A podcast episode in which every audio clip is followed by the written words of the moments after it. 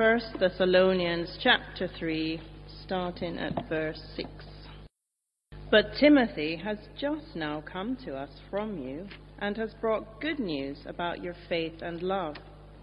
He has told us that you always have pleasant memories of us and that you long to see us, just as we also long to see you. Therefore, brothers and sisters, in all our distress and persecution, we were encouraged about you because of your faith. For now we really live, since you are standing firm in the Lord. How can we thank God enough for you in return for all the joy we have in the presence of our God because of you? Night and day we pray most earnestly that we may see you again and supply what is lacking in your faith. Now may our God and Father Himself and our Lord Jesus clear the way for us to come to you. May the Lord make your love increase and overflow for each other and for everyone else, just as ours does for you. May He strengthen your hearts so that you will be blameless and holy in the presence of our God and Father when our Lord Jesus comes with all His holy ones. And so, our Heavenly Father, we want to praise you this morning. We want to thank you so much that you love us in Christ. And you demonstrated that love to us on the cross. And so, Lord, as we see your cross, see the cross of Jesus Christ, we see the depth of your love for us. And so, Lord, we want to pray that, Lord, may we also love your people, your church. Give us the strength to be able to love the way you have loved us. And Lord, you glorified among us. This in Jesus' name. So I want to begin this sermon with some questions. we all have dreams, don't we? The personal dreams that we have for our lives, the personal dreams that we have for our children, our grandchildren, or the dreams that we have for our businesses.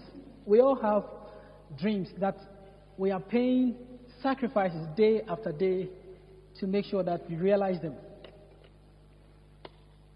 And I'm sure that if you have a dream and you are pursuing it, you are ready and willing to pay whatever cost that comes. So you make the highest risk. You spend hours and hours working so that you get enough money to give good education to your children. You spend hours and hours so that you get enough money to achieve whatever dream that, that you're hoping for. In fact, we all do have dreams, and those dreams shape the choices and the sacrifices that we make.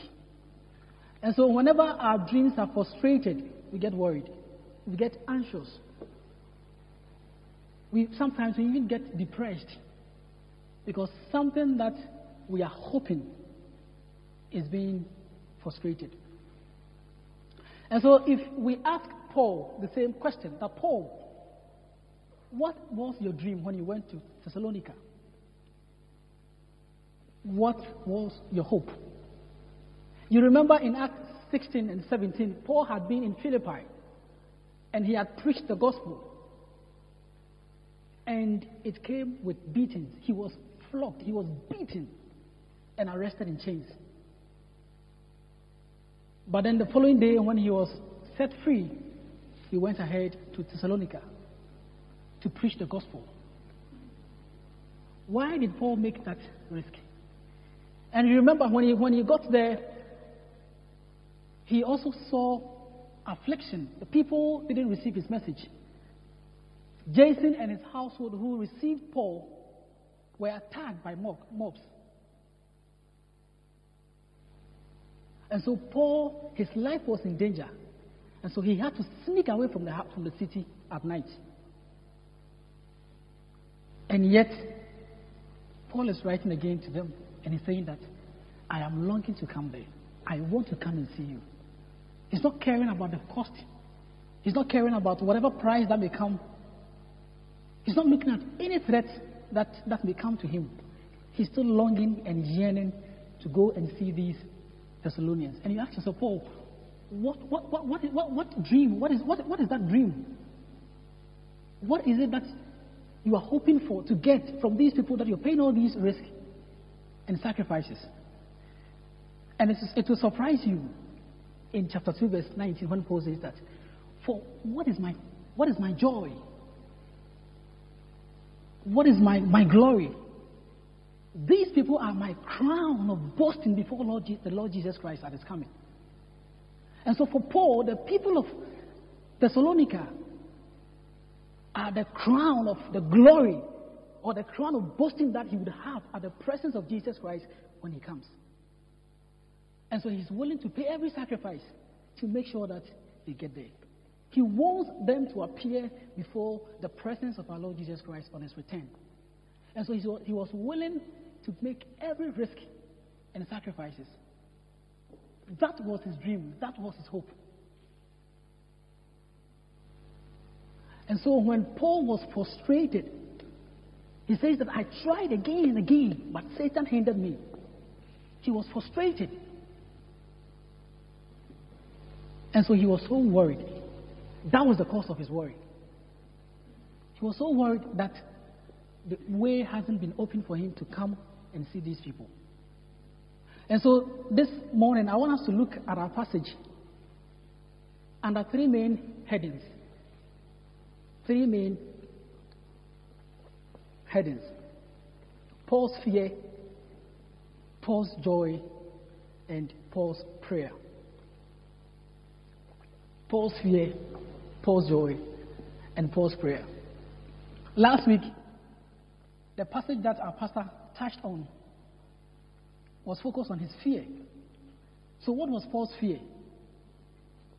His fear was that these people who are going through affliction may have given up. You remember, they were idol worshippers and they turned from idols to serve the living God. And now here comes persecution. So the safest way to escape the persecution is to abandon the faith and just go and enjoy a comfortable life. So the fear of giving up in this affliction time was a concern for Paul. He was anxious of that. He was scared of that. But not only that, Paul was also aware that Satan is at work. And he takes opportunities of that Suffering times are golden opportunities for Satan to tempt believers to give up on their faith. And so Paul knew that Satan may have tempted them to give up. And so he was afraid. And, and, and, and, and that was the reason for his longing to go and see them. And so if you read um, chapter 3, verse 1, he says that when we could bear it no longer, and verse 5, he repeats it when we could bear it no longer. It was an intense feeling. And so when they could not bear it any longer, they sent Timothy. What was the purpose?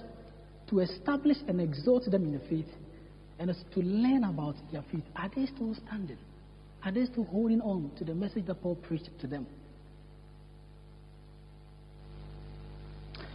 You see, everything that Paul is doing here is directed towards this particular goal to get the Thessalonians to heaven, to make sure that they appear before the presence of God.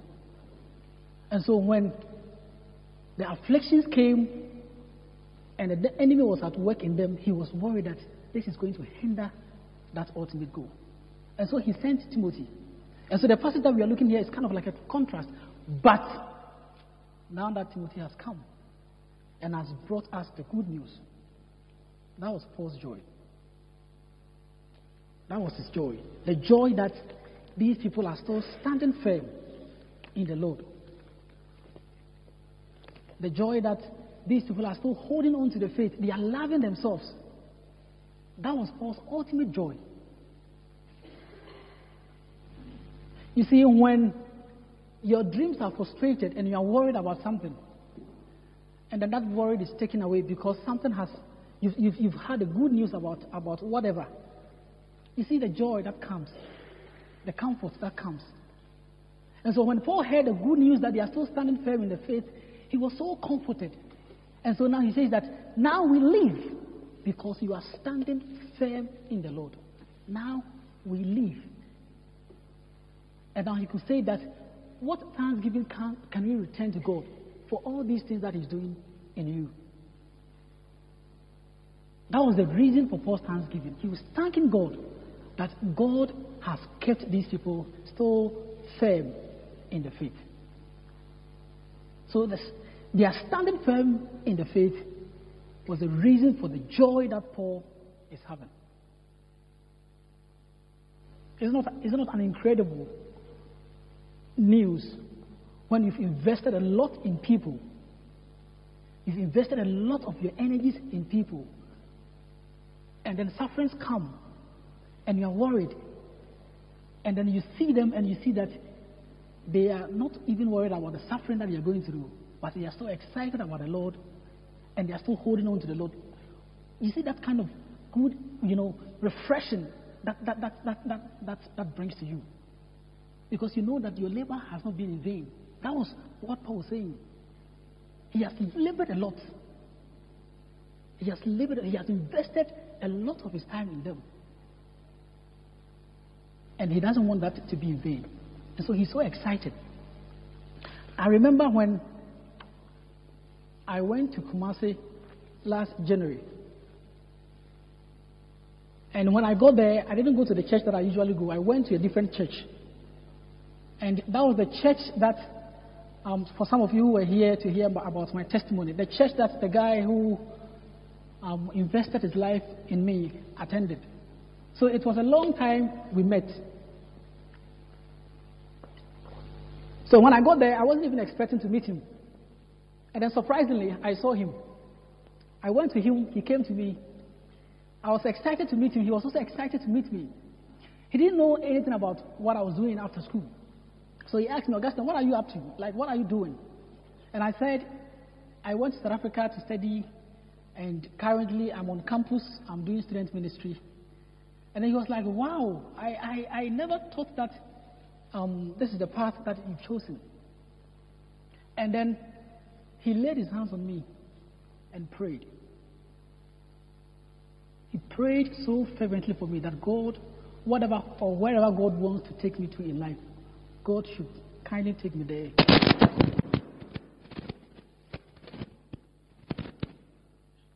So that whatever or wherever He wants me to save, I, I can serve Him. That was the, the, the, the, fervency of the prayer. And as I was reading this, it, the memory just came back.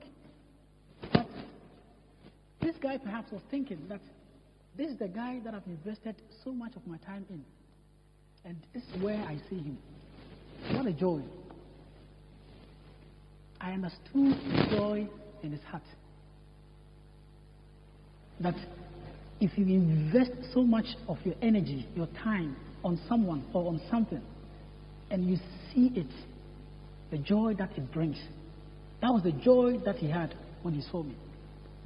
And so that, was the, that, that is the kind of joy that Paul is saying. That these people that he has labored so much, that he has taken a lot of risk to bring the gospel to them, they are still standing firm in the Lord.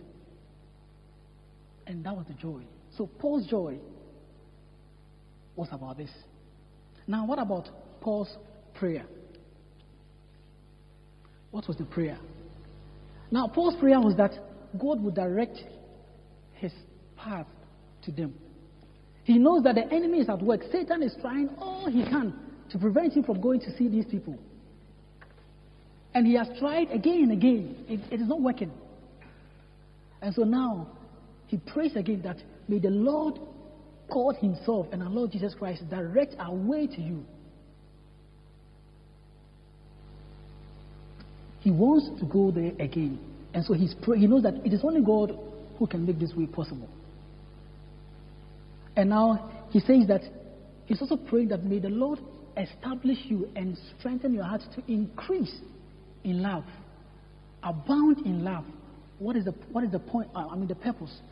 So that you will stand before the Lord Jesus Christ in holiness of heart at his appearing. You see, on the one hand, if Paul, if his ultimate goal is to see these people in heaven, that will be his crown of boasting, if that is the ultimate goal, then the state that Paul wants them to appear before God, before Christ, the holiness. That their heart is holy before God. And he says that this is made this is possible when the Lord makes you increase and grow in love. Love is the key. Love is the key. As Paul says, love covered multitudes of sin. The more we grow and you, you, you abound in love, you sin less. You don't become sinless, but you sin less because your love, your, your heart is getting purer and purer as you begin to love. And that is Paul's ultimate goal for them. That I want you to appear before the Lord Jesus Christ, and this is the state that I want you to appear before Him in holiness of heart because you love yourselves. That was the prayer. That was the prayer because he's got a big vision, the bigger vision, the bigger dream, the bigger ambition to see them in heaven. And this is how he wants them to appear before Christ. And that is Paul's glory. That, is, that will be his boasting, his crown of boasting before God. Friends, if we could stand before the Lord Jesus Christ and boast that I raised my children in this way, I raised my grandchildren in this way, to hold on to the faith. What a joy. What a glory. For Paul, that is his glory. That is his hope. That is his joy. He's not looking for any other joy. He's not looking for any other glory here on earth. No. His glory is that these people will be with Christ and these people will stand before Christ in holiness of heart. That is what he's looking for. And as I was reading this and, and, and trying to apply it to myself, I was asking myself all these questions. That what glory am I looking for? What joy am I seeking for? What hope am I seeking for? And Paul is teaching me that if I have this eternal perspective in mind, that I'm looking for the glory of having invested my life, my resources, everything in people. And the Lord, in His grace, has sustained them and brought them to be His presence. That is an ultimate glory. That is an ultimate joy that I can ever have. When I was making a decision to go into ministry, in my family, my dad, I'm the only son, he invested all his energy, everything, money, whatever. He didn't, he, he didn't have much. Whatever, the, the little he had, he invested on me to be able to go to university. And when I finished, the expectation was that find a good job, get money, and take care of your nephews and your niece. Take care of us when you go on retirement. That was the expectation. And yet I came and told him that I feel in my heart that God is calling me into ministry to go and serve him. And he knows that, Augustine, this path will not help you to get to that expectation. You wouldn't be able to pay for the tuition fees of your niece and your nephews and all that. He knew it. And I told him that this is where I feel God is calling me to serve. And every time people keep discouraging me, ever since I made that decision, I've always been sharing apartment to people. I have never had my place to stay. That has been my life. And people keep discouraging me. You could find a better job. Why don't you quit this? Why are you putting all these things on yourself? Why are you bringing all this suffering on yourself?